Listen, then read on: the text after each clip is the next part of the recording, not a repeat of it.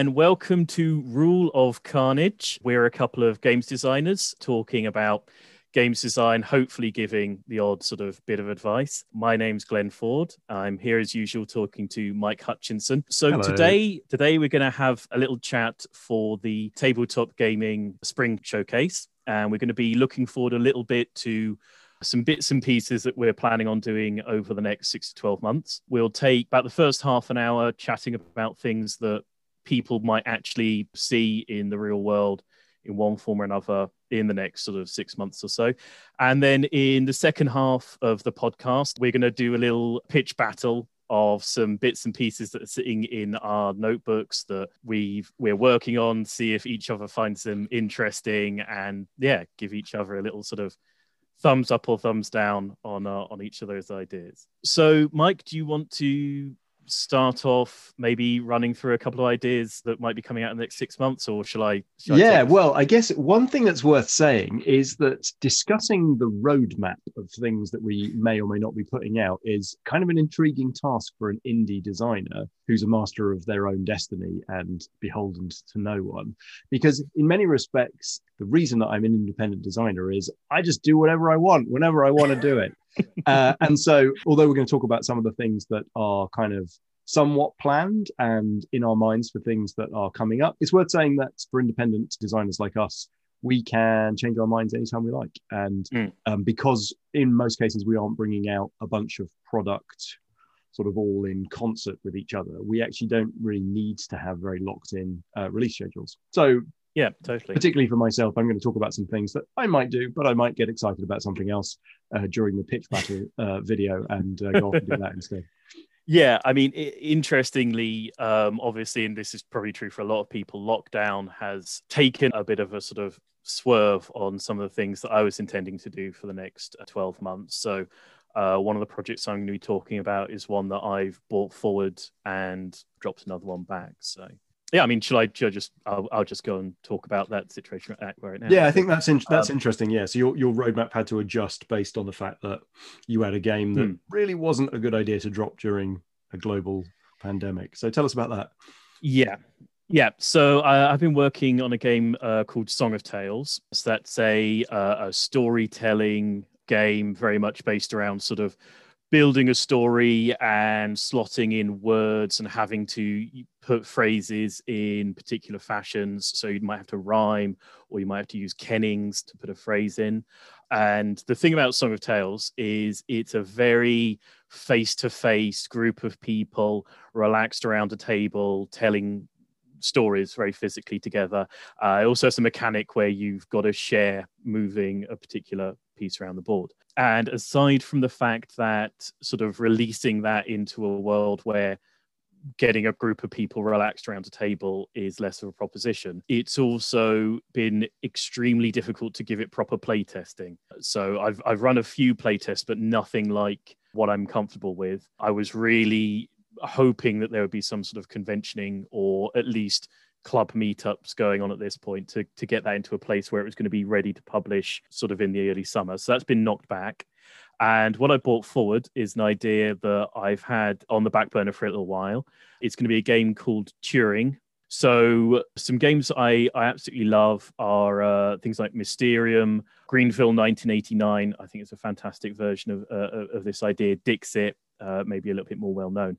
Image interpretation games, games where you get a set of totally abstract images, and by the way that they're played out within the game, the things they're connected to, people around the table attach meanings to them and build up a little private language of that. And I, I've also been wanting to get more of a small game, big game schedule going on now that I've got a bit of my, my foot in the door with Kickstarter. So Turing is always going to be a little sort of pocket game. And as I say, I love, for example, Greenville 1989. It's one of those in, an image interpretation game. If you haven't played it, you should definitely give it a look, where it's built around rather than just a sort of direct interpretation of those images, it's about the stories that people build up about them. So you play an abstract image out, and then you tell a story about how your character is feeling going into that image and what they expect to see next, and the windows you open for the communicator of, I think I'll see this or that. Is is how they'll play an abstract image in for you and you need to find space so that you don't step on each other's stories so that images can be quite clear when they're played out and it's beautifully done and it takes the idea of seeing those abstract images and then telling the story of what you think is about them to the extreme so I didn't want to go down that route. So Turing, interesting, well, I think it's interesting, strips it right back in the other direction. So with Turing, a player plays out three cards, three of which are going to be essentially random and chosen by the game, and three of which are going to be chosen by the player from a set of options. And all they have to do is communicate to the other players that which set of cards is is an active attempt at communication and which is essentially a random selection of cards. And what I mean, one of the big big barriers for Turing originally was that it's always going to be a small pocket game and was always going to have a huge amount of artwork in it by its very nature. So there's been a lot of stashing away images, picking things up, um, scouring the net for donation images and and putting those together. And that's that's finally come together now. It's got a good stock of images. We're running it through graphic design right now. And I'm hoping to have that as a early summer release on Kickstarter to be a little pocket sort of two to six player game. We've I've, I've sort of been playtesting it a bit. I think we we ran a playtest of it on Tabletop Simulator uh, a little while ago. Um, we did. Yes, uh, it was yeah, very enjoyable. So... Actually, I uh, I liked it very much particularly because Glenn is known for his logical play at the table. I would, I, I, literally never want to play Cluedo with Glenn. I have heard tales and I don't wish to participate. The other two people around the table, myself and our and our good buddy John, were. Um, let's say less than logical about the way that we played. We might have been making mistakes. We might have just been playing a little shooting from the hip, but uh, Glenn backed himself into a couple of logical corners where it was obvious what was going on, but of course, the obvious choice would only have been made by a rational thinking human, and neither of the other two players around the table were behaving rationally. So, yeah, I think that's you know that's one of the things that I love about these kinds of um, image interpretation and sort of you know, alternative communication games, and mm. so I think this one has it in a in a very very compact form factor. So yeah, I'm excited to uh, see you take it out. And I suppose the other thing that's going to be coming out relatively soon, and I'm I'm hoping to run it closely time wise to Turing as a Kickstarter, take advantage of some sort of bulk shipping when it gets printed. It is SSO as has sold out or pretty much sold out of its original print run. So there'll be a reprint of SSO. Yay! So there'll be a reprint of SSO going on Kickstarter, and that will have alongside it uh, one of the new challenge decks. So one of the things about SSO, people aren't familiar with it at all, is that it has a base set that tells a story of essentially 2001: The Space Odyssey. You're being killed off by a rogue AI, but the uh, the challenge deck that tells the story can be slotted in and out in a modular fashion. So it's been a, a series of expansions replacing those. So when the SSO reprint goes up again, hopefully that'll be early summer. There'll be uh, the Wonder of Wubs challenge deck come coming in with it, where the ship is overrun by tiny, cute furry creatures that mean that you can't access various systems and slowly suffocate you out. So that was um, that was the second most popular game voted for on the original SSO Kickstarter by fans. Give the people what they want. So so so that's that's all been sort of play tested and, and figured out. And so I'm currently running through the artwork for the cover of that. And hopefully that should all comfortably come together for a early summertime launch for those Kickstarters. So just after we've covered the bulk of fulfilling Rage of Montalbano, which is uh, available for, for late pledges. We will go on launch those kickstarters and and carry on the uh, the release train, as it were. Slight um, sidebar uh, on that. So I'm, I'm interested just because it, it might not be clear from the outside. So when you say that you've sold out the original print run of SSO and you're taking it back to Kickstarter to get a reprint, people might be thinking, well, if he sold out the game, surely he's making money on the game. Why does he have to go back to Kickstarter for a reprint of something that's successful? Largely because the funds that have come back from selling the original print run of SSO have been plowed back into the artwork for Song of Tales and a lot of it into the the artwork that, uh, went into to Moonflight. So I think again this is one of the places where again I think as a as a small independent publisher, especially if you're making sort of physical box games, is a certain amount of Kickstarter is loading you up on stock. And when you sell through that stock, you've got a certain amount that's going to be sunk into the artwork for the next game and a certain amount that's finally going to sort of run into profits. So again, the yeah, the SSO reprint is going to be there to cover the just the costs of, of printing and shipping it and then probably the the sales of that will once again go into whatever the next project is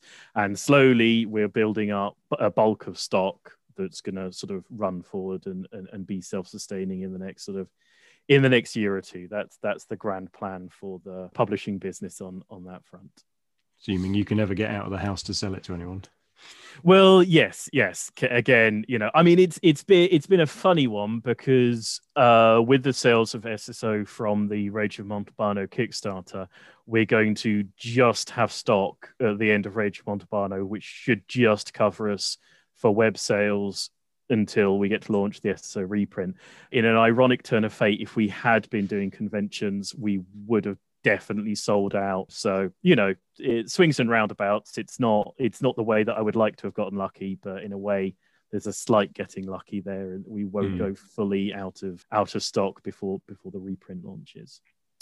Uh, so yeah, it's the short term sort of five to six months coming out from uh, Mannequin Games. Certainly, what are we going to see from Mike and Planet Smasher Games in the in the short term future? The next sort of five six months or so coming up. So, with the recent release of A Billion Suns, I'm clearly going to be making sure that there's content to support that game. So the rule book is available from Osprey, and I want to augment that with enough sort of smallish, fairly regular uh, releases of, of additional content to keep people engaged with the game. So, sometime in March, when that uh, issue of miniature war games drops, there's going to be a narrative solo campaign, which is essentially like a sort of single player story mode from a video game and i wrote this i've written some solo rules which are still as we talk today still in um, mm-hmm. uh, in beta that obviously is like as the game as the game uh, is coming out during a um, a lockdown here in the UK I needed to provide some solo rules to, to give people an opportunity to get it to the table but it's mm-hmm. also something that I've always wanted to do with a billion suns because a billion suns is sort of it's got a kind of real-time strategy video game DNA somewhere in it. And I grew up playing Dune 2 and um, Command and Conquer and stuff and playing through the story modes of those. So Atreides. hmm? I said the noble Atreides, the insidious Ordos, and the evil Harkonnen. exactly, exactly. um, so I, I, I wrote for the for miniature war games, I wrote this linked three mission campaign, and it was actually a real pleasure to write and really fun to play. So it's nice because I, I hadn't quite twigged how I was going to go about writing these story modes, but it's been in the um, it's been in the backlog for the game for ages. So I think one of the things that I will likely do depending on how the situation evolves uh, globally is I'll I'll probably write one or two more of these like three episode narrative campaigns so that people can play out a little part of the story. And I think it also gives me an, an, quite an easy way to present something that is definitely not Star Wars and definitely not Star Trek and give some flavor for people to kind of dive into the sort of stories that they want to tell. That's one thing. More narrative solo campaigns, finishing the solo uh, rules and getting them out of beta is another. And the it's mentioned in the Billion Suns rulebook, but the missions, the contracts that you get in the rulebook are only the first of an imagined subsequent mm-hmm. set of these things and the uh, the one that's in the book is the sort of industrial activities and espionage one called the core systems contract. And that allows you to play a game which is very much around about poodling about protecting utility ships getting jobs done and so on.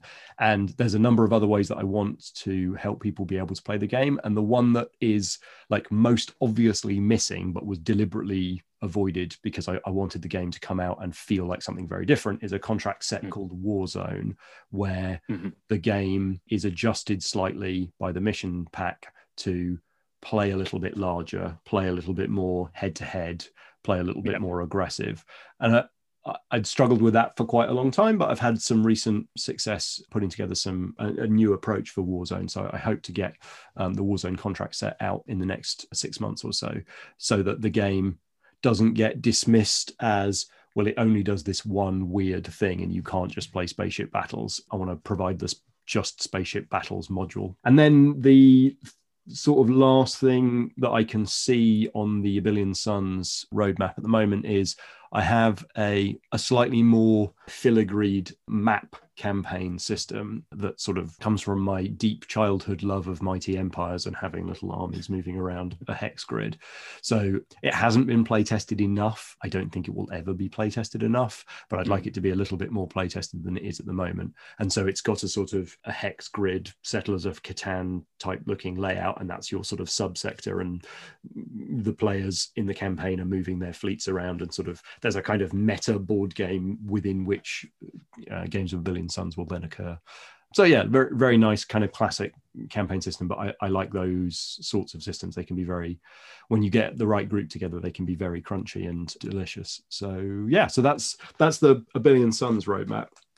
Cool. For Gaslands, there's a couple things on the horizon. One very imminently. So Blaster, which is the kind of games anthology that I'm putting out with a group of other indie designers, including uh, Joe McCullough of Frostgrave, uh, and Ash Barker of Last Days and Guerrilla Miniature Games on YouTube.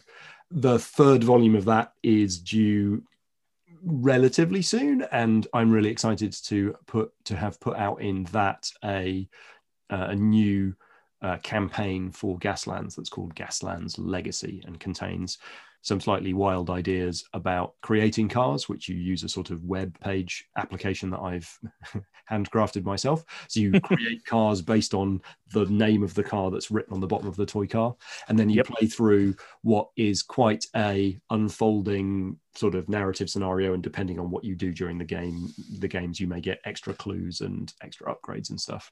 And yes through the course of the campaign, you you you pick up a ton of new weapons and skills, but um, in a very chaotic and grab baggy way. So if you've ever wanted to play mm-hmm. Gaslands, sort of with the with the perks but without the sponsors, if you've ever thought to yourself, what would happen if we just threw all the perks together? What kind of insane stuff can we make? Then Gaslands Legacy is the campaign mode for you.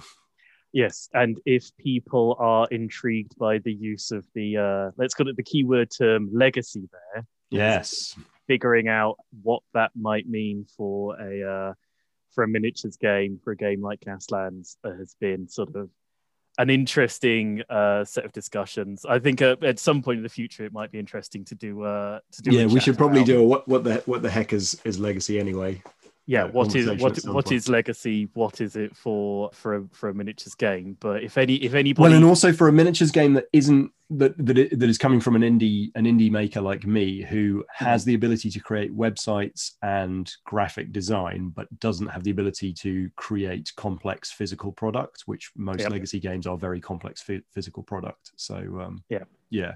Yes. So if, if if anybody finds the very concept of miniatures game like gaslands with the word legacy attached to it there's uh, there's going to be juice in that for them to sort of go ah hello. Um, yeah it's a sli- it's yeah. a slight risk putting out a thing in in blaster called gaslands legacy because it's slightly a red rag to a bull. Um, but yeah i'm excited. I, i'm excited. i'm yeah i'm i'm excited. I'm i'm genuinely yeah i quite proud, I think, of some of the things and and some of the ways in which it's gone. And there's, mm.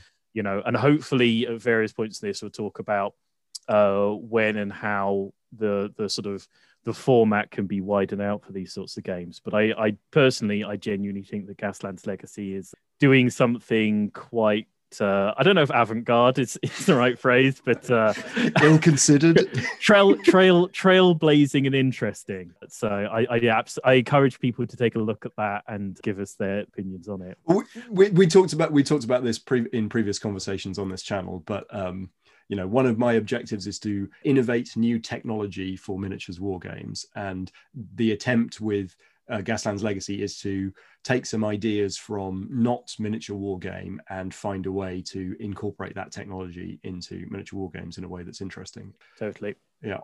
Yep, yep, yep. And then beyond that, um, there is a there's an obvious thing that a billion suns isn't, which is when I started when I kind of brought the original design to you, Glenn, you looked at mm. it and hmm. went, "Well, that ain't Gaslands in space," uh, and it isn't Gaslands in space. But the question remains: What would Gaslands in space be like? And so, still in the relatively early sketches stage is a Gaslands in space. Maybe might be called Space Truckers, where it takes yeah. some of the game sort of shape of a billion suns but puts the the gaslands chaos into it and so you would be uh, a more prosaic set of small scale independent space truckers and you'd be uh, futzing about on a slightly smaller scale than the um, than the grand mega corporation warfare of uh, a billion suns. And we'll see if there's some fun juice to be extracted from that. The primary intention being can you take the mess of incorrectly scaled big rigs and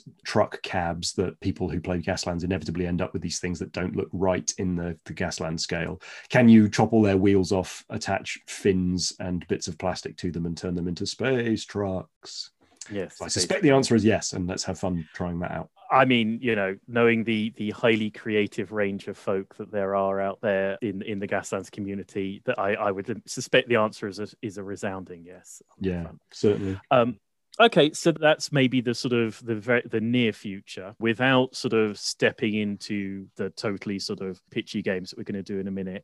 Is there anything a little bit further ahead? Maybe talking up to 12 months that that other people might see coming out? Yeah, so I think the other two things for me that I've got one eye on at some point when I'm free of my current passion and excitement for a billion suns I will turn my hand again to Perilous Tales, my solo horror and pulp adventure miniatures game where you hmm. uh, you play against a, a clutch of uh, sneaky villains and they try and uh, stop you from solving your missions.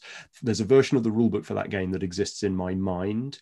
And what I need to do is drink about six cups of coffee and have a week off work.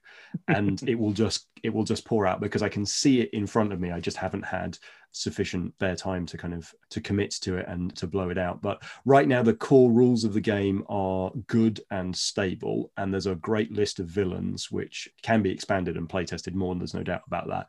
But the big missing piece is there's a bunch of exciting structuring devices that I can put in learning a little bit from and bouncing off of my experience with the narrative solo campaigns with a billion suns. When, when you're writing multiple things at the same time they inevitably kind of inform each other. But I, am very close to having a pattern for how to tell s- serials or, or movie uh, franchises or seasons of TV shows um, in, in in a nice clicky way, and so I've kind of got three of those in early stages, and so I would hope by the end of the year I'll have definitely found a time to open open the Google Doc and really dive into finishing what I think could be a really really awesome and popular sort of way of playing uh, solitaire games. Hmm. Basically, mm. the I mean the, the community response and and the the number of YouTube battle reports seems to prove that there's a lot of interest yeah. for the yeah. system.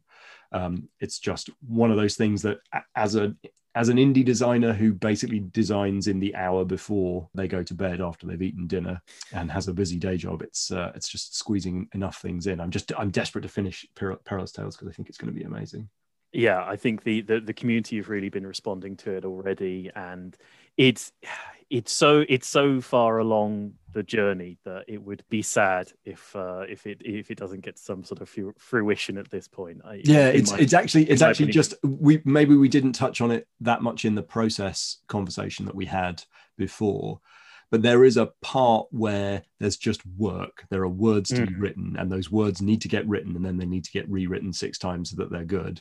Yeah, um, um, there is an element of that which is there is just work to be done on Perilous Tales. Yes, as I understand it, it was uh, a conversation on Pandemic season one between Matt Leacock and Rob Daviau, where they said, "Okay, it's uh, it's ninety percent done," and the other one said, "Yeah, brilliant. It's just the last ninety percent to go now." Then it's it's that point between okay, it's done, it's nailed down, it's solid. Now that last little bit ends up being sort of at least as much work as you've already done, polishing, shining, getting it really humming. Yeah, no, I'm I'm I'm extremely interested and looking forward to seeing Perilous Tales come out there. Again, I think that a really solo-led miniature skirmish game, I think, is something that'd be brilliant to actually actually see out there. And there, and again, there's the the community response has been fantastic. There's some battle reports you can already uh, look up on it from the from the beta of it. People, yeah, tons, playing it yeah, with, um, dozens now people playing it with sort of tiny, you know, six mil miniatures on a on a lap table tray in front of the TV and, and things like that. It's fantastic.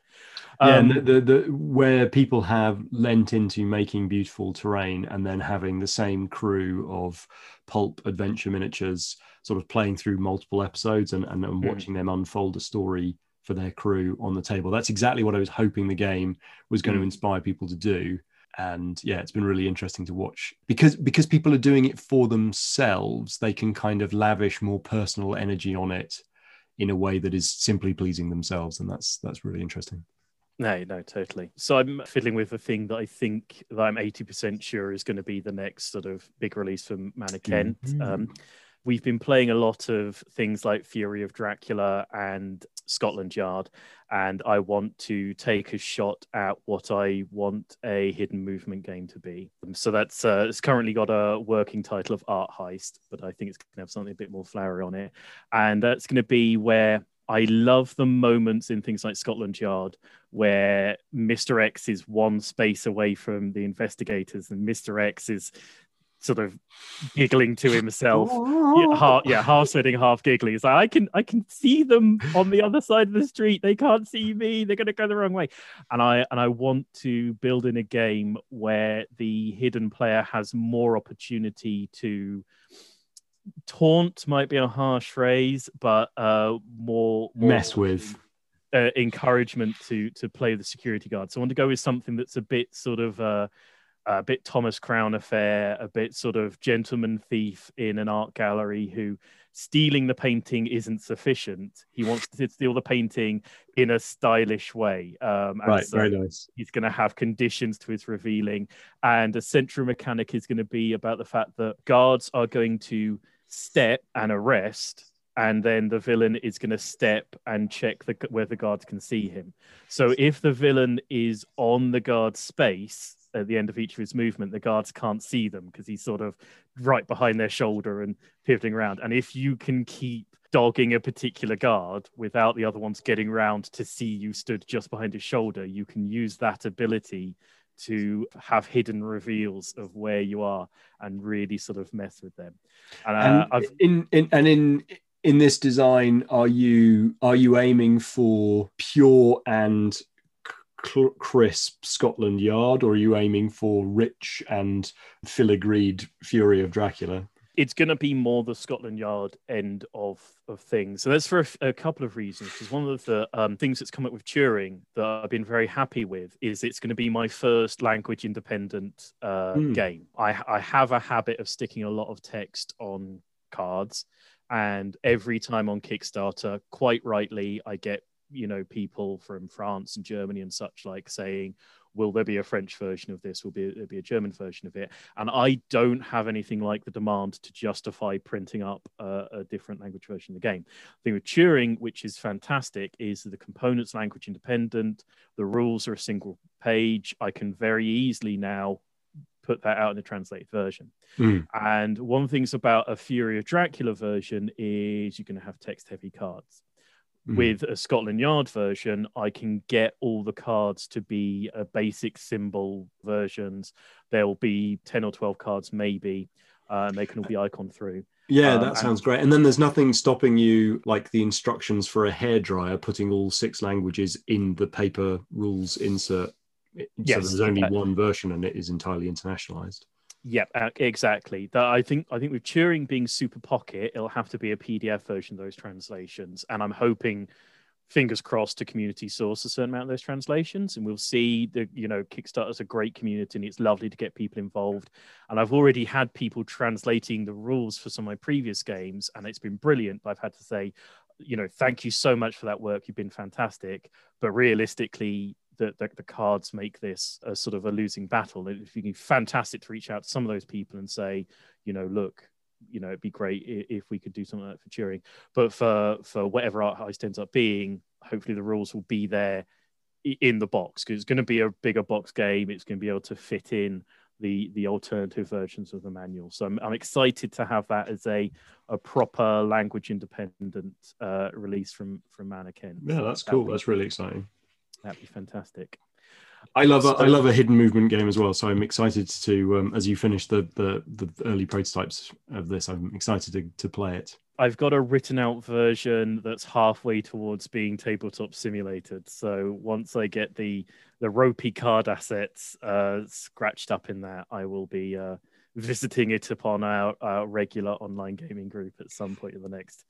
The uh, the good thing about playing those kinds of games, particularly um, playing uh, uh, Scotland Yard, although Fury of Dracula has been similar as well. The fact that you're not visible to the other players and then you can go on mute and you can be hooting to yourself about how close they are or how they just said the wrong thing, where everyone is going, Well, he can't be there because he must have been there. And then if he went to there, then he, you're just going, like, I'm just behind you, I'm just behind you, but you're, you're on mute.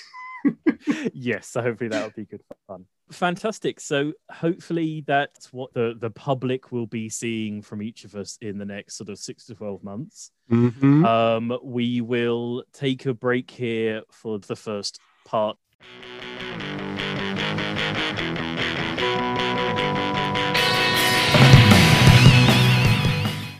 So we are going to play a little game ourselves. We've got our our sheets of ideas, our notebooks, our ring bound notebooks full of uh, wacky game ideas that we haven't yet implemented, and we thought we would have a go at pitching them to each other.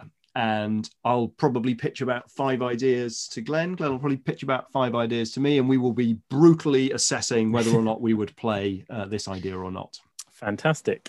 So, do you want to open with the first of the pitch battles? Um, pitch battle. Let's yeah, let's alternate. All right. So, I'm going to hit you with an idea. You've played Gaslands, the post-apocalyptic game of car combat and racing, but have you ever imagined playing Gaslands colon Pirate of the Rad Seas. this is also known as the other subtitle I've got is Gaslands, the gas done run out. So uh, I've I've often wanted to design a, a, sort of sail game, an Age of Sail game, something about ships poodling about and broadsiding each other. But what if the ships were tanks and the broadsides were post-apocalyptic scrap launchers. So it would be a skirmish level tank and probably other trucks. and the um, the game would be about the all the chaos and fun of the Gaslands movement templates, but with a system of the sort of wind and your position against the wind controls which templates you can use, and you can fire broadsides using the Gaslands templates whilst making cannon noises. Uh, what do you reckon? Would you play that? I mean, an old fan of Man O' War. I've got a, a hefty collection of Pirates of the Spanish Main Punch Out ships uh, oh, waiting. So I love those. I, I, I love I love those things so much. Why aren't why why why why why, do we love those things so much? yeah, I mean, I just it's it's their little little punch out ships that cut that that come as a card they they come as a piece of card that you can get in a booster pack, and it's a ship miniature. Why is that not the best thing in the world? It is. um, so the There's no argument. anything that would give me an excuse to play with those, and doubly so since I've already got a team of Gaslands cars that already have sails on them, because I long ago thought that why would you waste gas on your way between the races? So uh, I would be halfway to that anyway, and who wouldn't want more Gaslands with people firing chickens at each other from broadsides. So okay, so I, Gaslands, Pirate I, of the Rad Sea. I would play that. Would play. All right, Glenn, what, what do you got? Okay, so something that I've been fuddling with, and I've mentioned the idea of you to, to you before, would be um, ELE, Extinction Level Event, the game of ongoing survival horror. So if you've ever played a an ongoing campaign game and wondered why the leader just gets called the leader because they've been picked that, wonder why it is that if somebody's brother dies on a mission, the their their sibling doesn't then hate the person that was leading the mission. Uh, extinction level event would be a skirmish game with a involved campaign mode where the relationships between the members of your compound, your community, affect their in-game effectiveness. So instead of having just buffs that are just laid on you, if you are the most respected, the person who has the best and strongest relationships with everybody else who's on the mission with you, you'll get buffs from them helping you out, and they'll get buffs helping you out. If you take a group on a mission and somebody dies, when you come back, people who have a strong relationship with that person, they're going to lose a relationship to you and so it's uh, it's going to be an ongoing narrative survival horror. If you think about something like The Walking Dead, where there's a constant ongoing set of relationships within your group, managing how people feel about things, realizing that you need to return, uh, repair a relationship with somebody because somebody they love died on your watch. So you've got to take them out with you, forge a bond of blood within the field, and, and have that payback and manage a post apocalyptic community where everybody is infected and everything is rolling towards a fairly awful conclusion that would be that would be extinction level event. Hmm. with that. One one qualifying question. When you say a narrative skirmish game are the missions themselves quite narrative or does the narrative come mostly from the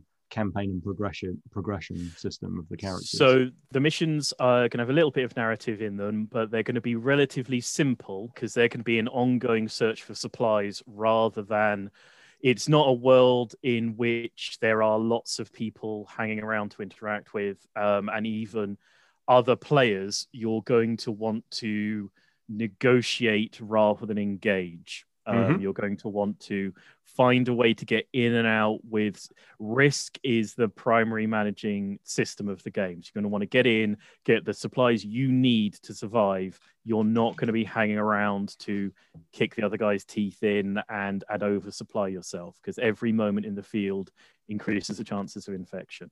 Interesting. Well, I like the Malifaux sort of character driven skirmish idea. And this feels like a character driven skirmish game where I invent the characters rather than being given them. And I also like skirmish games that aren't necessarily about knocking everybody's teeth out, but uh, achieving some other things. So I think I'm a tentative yes on this. I tend to not like things about people's interactions as much as I like uh, heavy objects smashing into other heavy objects. But this one's got me. this one's got me intrigued. So I'm a I'm a yes to play this one. Okie dokie. What's next on your list then? What's next on my list is this is my this is my game design white whale. So here is a tiny tiny little uh, modern jet fighter. Can you see that? It's yes. a tiny little modern jet fighter. Now, the idea of a jet fighter and a miniature and a tabletop miniatures game is ridiculous. It's ludicrous. We already know it's ludicrous from other large scale 28 mil games, which have flyers which for some reason travel, you know, 20 inches rather than just like six miles.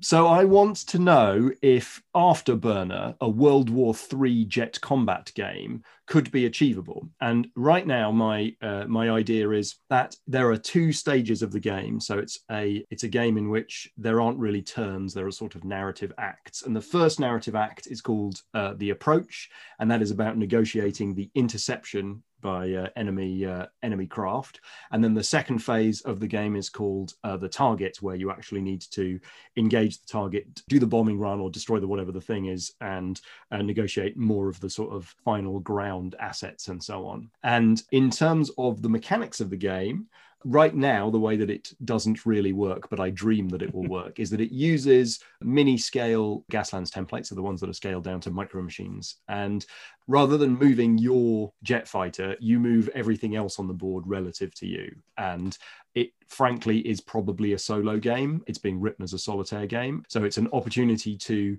use some nice sort of epic scale or smaller scale terrain and sort of set up a couple of combat scenarios where you need to negotiate the, the oncoming enemy forces in two phases the approach and then the target. What do you think? You know, everybody wants to play Top Gun. I think mm. there's if there's a volleyball phase in between missions, that would probably be a strong winner. I think I think you know if you believe if you get to a point where you confidently say that you think it works, then you know I'd certainly give it a try out. It'll be it'd be interesting if it's if it's not too much of a solo puzzle. I would be interested in it. Mm-hmm. If it works sort of narratively and and it gets working, I, I, I think I'd stick that on the table. I, I have a, ra- a, a sort of circulation of solo games, and I'm always up for more miniature solo games. So if if you make it work, then yes. So that that has to be a sort of, given that at the moment, your opinion is, hi, this definitely doesn't work, but if the but happens, then then then a yes. Fantastic.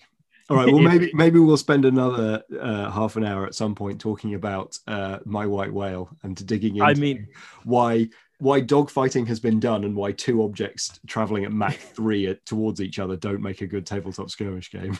yeah. If well, if if you get somebody to throw a tennis ball across you and then you throw a tennis ball at that moving tennis ball and see if you hit it, that's the explanation as to why it's a. Uh, physical resolution combat systems underused in miniature skirmish games. There's a fantastic game called Caveman where you have to throw wads of uh, paper at each other's miniatures to hit with uh, missile weapons.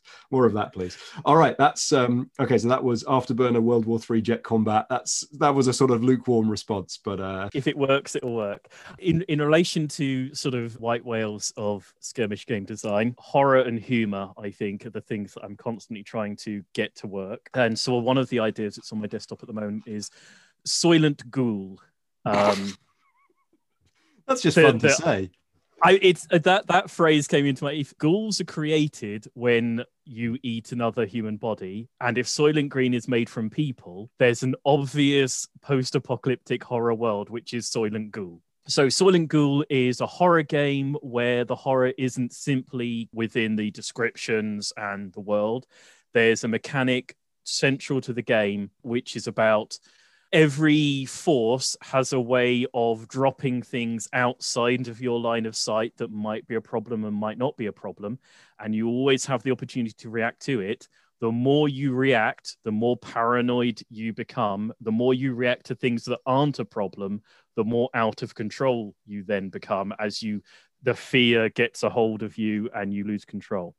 And so the characters themselves within the game are going to be suffering from a fear mechanic, but the players themselves are going to have a building paranoia as the tokens dropped around them could be something fatal, could be something minor. So hopefully, it's a game where you have a horror experience within the playing of the game rather than the background and surroundings of the game. And that's that there was but the phrase Soylent Ghoul, the author Thomas Ligotti, if you've seen any of his stuff, very weird post Lovecraftian horror and a lot of sort of ideas of a very dark, insidious horror world that that's building. So that that would be Soylent Ghoul thing that I'm shooting for as an experience. And, that, and of, is that head that is that head to head? Yes, that would be a head to head game.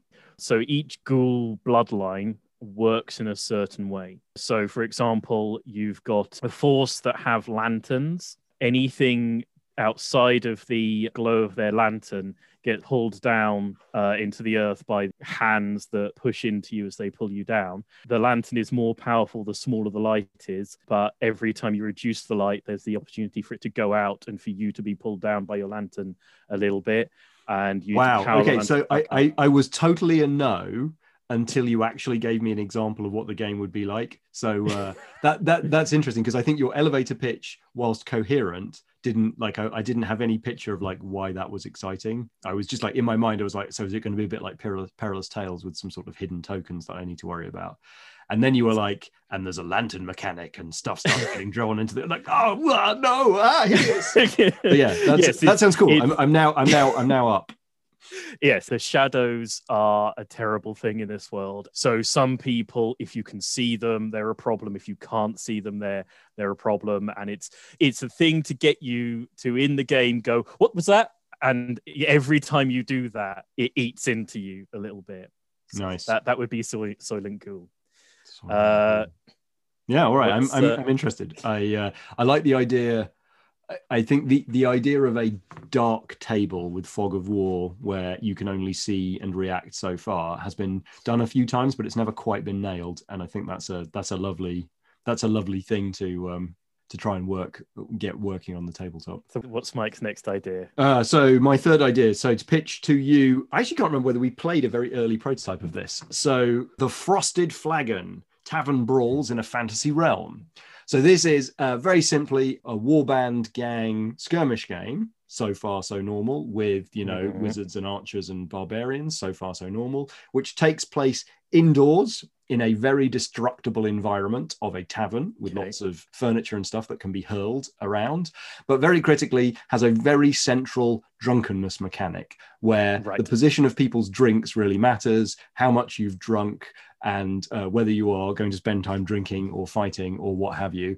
And as well, we know there is an optimum level of drunkenness. Uh, and so the game is about managing a resource as much as anything within a sort of chaotic gameplay where there's lots of tomfoolery and turnovers and the activation order is quite is quite chaotic because you you essentially activation is controlled by a deck of cards and you, you get some cards in your hand and so you have to uh, react to the cards that you've got in hand and you also have to make sure that you are exactly as drunk as you need to be and no drunker. Um, but of course other people will be forcing booze down your head whilst clobbering you with bar stools. So that's uh, yeah that's the frosted flagon tavern brawls in a fantasy realm. I'm inherently interested in the idea of dynamic uh, environments for skirmish games. There's there's a game, a print and play that I've got up on the website where you're fighting on a ship which pitches in yours, and so a- any sort of anything that isn't nailed down might swing past and take your legs we out from under you. it probably wasn't clear what you just said glenn has developed a very lovely skirmish game where things move around because the the boat is rocking from side to side and so you're trying to have a fight but everything's sliding towards you There's a free version on the website and a very very cheap to uh, to download link in the website. description below or Yeah, we'll psychically put it into your uh, there yeah there there are links around and that's and that's sort of built around the fact that once you lose your feet it's possibly more fatal than being stabbed. And so that's something that i that i'm very much interested in. If the yeah if the drunken mechanic works and stumbling drunks flail around and you need to sort of play a, a risk resolution thing with drinking a little bit but knowing that he's about to shove an entire bottle of whiskey into you. Yeah but i it i'd be interested to play it. It sounds like a, a nice it'd, it'd be interesting to see as a filler skirmish game. I want to see yeah, a yeah. filler skirmish game in the world. maybe the tagline is like it's a beer and pretzels game but we're all out of pretzels. Yes i would i would i would i would love to see a, a a filler skirmish game something that you can whack out get onto the tabletop quickly knock about be silly and package away Okay, uh, something that popped into my head where I was giving feedback on somebody else's idea, and it's something that I've never seen and experienced in some games and not seen on tabletop. And this would be the uh, my version of a cyberpunk skirmish game. Mhm. So the thing that for me that was always central back in the sort of 80s, 90s to cyberpunk is that there's two overlapping worlds. There's a matrix and there's a physical world. And you almost always had a team where some you had your street samurai who were piling through the building while the hacker was going through a cyberspace version of the building, trying to open the doors, shut off the cameras so that the street samurai could do their job. What I want is a skirmish game where you physically got the hacker's cyberspace representation on the table and you've got the uh, the street samurais the fighters on the table. The terrain is the real world terrain which is also mirrored in the matrix version of it and your hackers have to work against the opponent's defensive ice and your your fighters have to so it'll be a, an asymmetric skirmish game. So you're playing two games on the same table with one group who can't directly interact with the other group, but can interact with them by proxy. So the hackers can open the doors or lock the doors for the street samurai and the security forces. The security forces can shoot out or re reattach a camera, and you're you're managing these two different forces um, simultaneously on the same tabletop, and that that I would like to to to see happen. That's a very And so is the is the terrain do I have two mirrored sets of terrain one sprayed neon purple and one painted like concrete or is it that there are elements in the painted like concrete terrain which are neon purple and can't be touched by the street samurai So, so there are elements of so you've got one tabletop, which Yeah. is the, the the physical world, and elements within the physical world do or don't exist in the hacker's world. So the the hackers version can walk through certain walls in order to get to access panels for security doors. Mm-hmm. Um, the other hackers also exist in, so the defensive ice exists in the same world as the hackers. And so you're on the same tabletop. Your relative space in relation to each other is relevant, but only in a very specific and modulated fashion. And how um, do you do you imagine? Like, is this a DIY skirmish game? Do I build all this stuff, or do you imagine providing t- tokens for the ice walls that I can't walk my hacker ghost through? How does how does it work? I mean, I, I imagine things being uh, being very DIY, and this is this is one of the questions that I often have with one of my more my more sort of um, terrain intensive and singular designs, um, where I will tend to playtest on a roll of wallpaper with walls drawn in Sharpie pen, and it's completely fantastic if you have access to that amount of walls or don't mind playing on a large piece of paper with sharpie pen. And then you say okay now build yourself um, 50 or 60 modular walls and put them in a certain place as i say. And that that this that is that figuring that out and making that work with a normal human being's terrain set is the place where this one lives or dies, I would imagine. Yeah, so I love the theme of the Netrunner card game. I like some elements of the infinity hacking mechanics. I think that Reality's Edge by Joey McGuire is an interesting read, but I haven't got it onto the table yet. I am intrigued by the problem that you're trying to solve. And I think if this, like, if if it ended up working I mean, ba- basically, I'm intrigued by the problem you're trying to solve. You haven't sold me on it. I don't. Hmm. What from what I'm hearing, I don't want to play it, but I do want this problem to be solved. So I'm excited for you to continue to iterate this idea. But I think this this one is for me a no. I, I the terrain requirements sound like a turn off to me. I mean, when it gets past being a one paragraph idea, I might have yeah, better no, no, it's to fine. some of those questions. Let us not scratch too deep on any of these ideas. There's not below them. That's not the point. All right. So one more each? No, two more. Um, two. That's three. So if we said five. All right. So two more each. Let's uh, do a couple rapid fire ones here then. So I am realizing with increasing certainty that I like big models and vehicles more than I like infantry. And the more infantry I collect, the more I realize I don't paint infantry. I paint massive robots and monsters and and vehicles and so on. So what I would love to see on the table is a game called Mythic Hunter, where it's essentially a an excuse to have a huge monster model of the week and to buy and paint another monster model.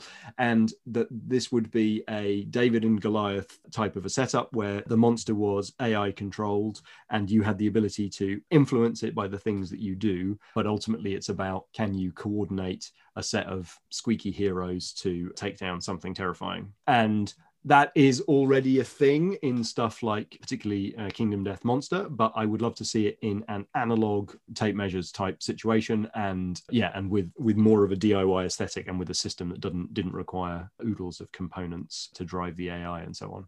So yeah, Mythic Hunter, a, a game of monster hunting. I don't have the ongoing obsession with enormous miniatures that you do. I would consider playing it with your miniatures, but. it, anything that required me to to sort of to pull out a massive miniature, I I would be I would be disinclined to go towards. I love the idea of like um Shadow of the Colossus. Yeah. Sort of stuff go. I think Skulk Hollow. I don't know if you've seen that. It's a board game that sort of does mm. Shadow of the Colossus. Mm-hmm. If there was a monster of that level of epicness, and and it was that level of thing, I would want to play it, and I would want to steal miniatures off you to play. More it. insane terrain requirements from Glenn Ford. well, it, it, well, you, you know, built yeah, a this... modular, moving, giant robots demon board that you could actually if, walk across. Then I would. If play. I, but no if less. I, if I if I can clamber up the monster at various points during the game, and it matter where I'm stood on it as I drive the knife in, then mm. absolutely. If uh, it requires me to have a massive monster and skirmish around it, probably less inclined. Mm. All right, another quick one. Five years ago or something, roughly, uh, there was a fantastic store called Sniper's Nest in Ramsgate that has since shut down. And the chap who run it um, was investing uh, a lot of what he had into a Hammer horror skirmish game. Got a lot of the artwork and the miniatures together, got the permission of the Peter Cushing estate, never went anywhere with it. Point is, I wrote a uh, skirmish game, which was a Hammer Horror Simulator skirmish game. And I've since been going through my files a couple of weeks ago, and it's this fully sort of written out thing and I've pulled it out, and it's like this. The the issue with a lot of horror games is you've got vampires fighting humans, and it's all balanced, so a human has a reasonable chance of taking down a vampire on turn one. That doesn't happen in vampire movies the last girl or Van Helsing, whoever it is, takes down all the vampires. And so it's a game that works around the fact that it actually tries to recreate what happens in humans versus werewolf movies or humans versus vampire movies or vampires versus werewolf movies. Rather than being an inherently take two forces they are balanced line up on the tabletop kill each other. And it's so that, it's, yeah. it's, an adversarial it's highly asymmetrical highly narrative and entirely adversarial. So you, yeah. you would all right. So the, yeah this sort of this sounds like in a similar ballpark to perilous tales in that it's trying to create something very asymmetrical but um, it's highly adversarial. Yep. I love asymmetrical skirmish games so much. So I am I'm a definite yes on this one. I love hammer horror. I love asymmetrical things. I love narrative things. I'll have to tell me more. I'll have to get it typed up because it's handwritten. I will type it up at some point and throw it at you. Uh, last one from you. Uh, the last one for me. Um, I'm going to go with this one because it should be an easy sell. So the name of this game is official license pending. Robot Wars, the skirmish game. okay, yes. I mean, need I say it? I mean, yeah, obviously. Uh, why is that not still on TV? That was one of the best things. last... So the intent, the intention being that you scratch build something about the size of a Hot Wheels car, that kind of scale. You scratch build something, you put weapons and so on it. There's a very modular build system, and clearly there is a you know ongoing campaign you know damage and and gear acquisition system and it's a rampaging robots system of spinning around and buzzsawing each other and probably ends up having a bit more of a detailed damage system than I normally put into my games because whether or not you've got an oil leak or you've got an axe currently stuck in the side of you matters. So yeah, Robot Wars, the skirmish game. Would you play that? I mean, who wouldn't? I mean, it's it's yeah, that's an obvious. Everyone's going to play that, definitely. Last one for me, very quick one. I know mild cheat. It's not going to be a skirmish game because it's the next sort of vague idea for a box game that I'm excited about but haven't figured out yet. Callously we'll, we'll, we'll, workshop it. We'll turn it into a miniature skirmish game as we go. I mean, uh, callously thieving some brilliant mechanics from a, a couple of other games, namely Maiden's Quest and Palm Island. Uh, look them up because they're they're they're genius. Basically, a single deck that you can hold in your hand you go through the deck and it tells a story of going through the first idea is a haunted house probably because i've got artwork assets for it will end up being a sort of deserted space station mm. um, you can upgrade cards spinning them and flipping them as you spin and flip them they're going to give you bonuses for the next time you cycle through the deck, but not the current time. Uh, you can alternatively store them as resources, and this is the thing oh, blatantly stolen from Palm Island by sliding the card sideways so it pokes out the side of the deck. So when you come across a card, you have the opportunity to engage with it and spin or flip it, or you have the opportunity to store it as a resource. So it literally pokes out the deck. And so you've got the whole deck running through in your hand. And then when you spend the resource off of a card to upgrade another card when you come across it, you spin that background into the deck. And so you're running through this single deck. Everything is sort of built into it and it tells its own story and runs on its own system by doing that. Lovely. Um, yes. So I um for some reason it puts me in mind of the moments in Dead Space, the video game, where you come back through a location that you've been in and it is much more decayed and descend into madness.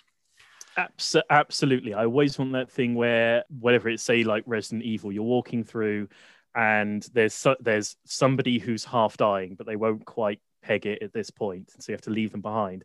And when you come back, they croak and drop the key that they're holding. Hmm. And it's a sort of returning to a location, and the location has altered, and it wasn't useful last time, but it is useful this time. Deciding where to store it, figuring out how the the rate of the cards rolls around in your hand. That it- that is the thing that I am It interested. in. feels to it feels to me like this might be a bit cheap, but it feels to me like if you made that more into a fighting fantasy classic dungeon crawl thing, that would be something that would attract a lot of attention on Hmm. Kickstarter. I mean, as if a I can get choice. if I if I can get the mechanic the mechanical body of the game working, it's going to be super slottable in of themes and ideas. You can run it as a as a dungeon crawl, you can run it as a haunted house, you can run it as an abandoned space station. So if I can if I can get the mechanical body rolling, then it's something that can have different stories and different places uh, slotted onto it. So that's that's an, a two years away minimum idea that I'm rolling on. Love it, love it. I would definitely play that. I'm uh, my my mind is already racing about uh, the, all the possibilities there. Great. Fantastic. Um, that's not even the end of the list because I, I ended up with a bunch of other things that uh, are scavenged. But I guess that is possibly the point of this conversation. Is there's loads of ideas. Keep having ideas and writing them down, uh, and you don't Yes. necessarily have to pin all of your hopes to one of them or even bother developing them beyond Robot Wars colon skirmish game. Which I'm actually lot- really excited to go and figure out. uh, yeah, a lot of these ideas people aren't going to see, and there's a whole nother. Don't be, yeah. If thi- if this is about giving people advice, don't be precious about your ideas. Talk to them about somebody. Talk to them on YouTube to the world. Get them out. Give them life. See if they see if they play.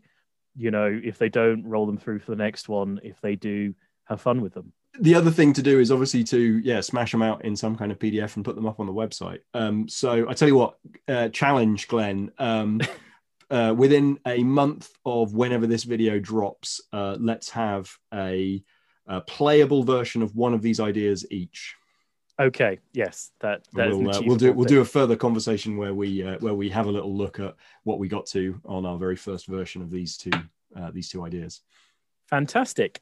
Okay. Well, it's brilliant chatting as always, Mike. Wherever you're viewing this, hit us up on Instagram. Mannequin Games uh, is my Instagram handle. Mike is on. I do know it's Crikey Miles. I just like, you know, giving the opportunity to say it. Mike is on Crikey Sorry, Miles. literally in my brain, I was going, Robot Wars, Robot Wars, Robot Wars, Robot Wars. And I was thinking about the model that I was going to build for Robot Wars. Find me on Crikey Miles and follow the progress of my scratch built Robot Wars miniatures. Brilliant. Um, if you're watching this on the Tabletop Gaming Spring Showcase, thanks for stopping by. Look up Rule of Carnage on YouTube. We're going to be putting out content on a regularly, uh, relatively regular basis.